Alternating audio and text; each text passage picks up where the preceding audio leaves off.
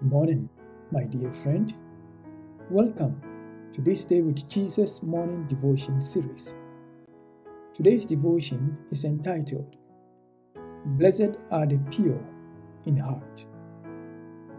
In 1851, Johannes Gossner published The Heart of Man, either a temple of God or a habitation of Satan, a repurposing of an older test to show the battles of the human heart. In each of the illustrations, the human heart with a human head on it is typified as being occupied by satanic entities or the Holy Spirit. Whenever Satan seizes the heart, the face of the heart displays a sad expression. However, whenever the Holy Spirit enters the heart, it becomes happy. Jesus says, A person with a pure heart is a happy person. Blessed are the pure in heart, for they shall see God. It is important to understand Jesus' analogy in a practical sense. Matthew used the Greek term katharos to mean pure or clean. Various religious practices in Jewish tradition expressed holiness.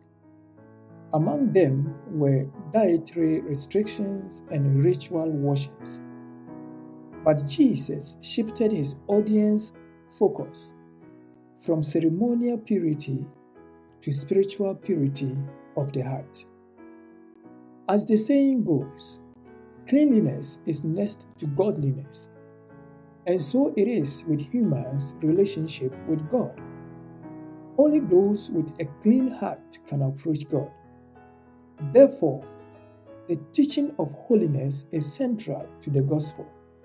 Hebrews chapter 12, verse 14 says, Pursue peace with all people and holiness without which no one will see the Lord. The only way to experience the nearness of God is to cleanse our hearts from evil. Sin veils our relationship with God. It deceives and betrays our confidence in God. Happy Christians see God because the kingdom of God has come into their heart, and God has taken his rightful place in their heart. Let us pray.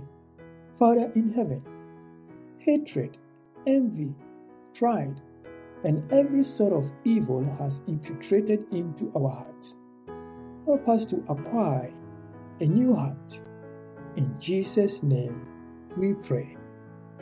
Amen. Jesus, Jesus, how I trust him,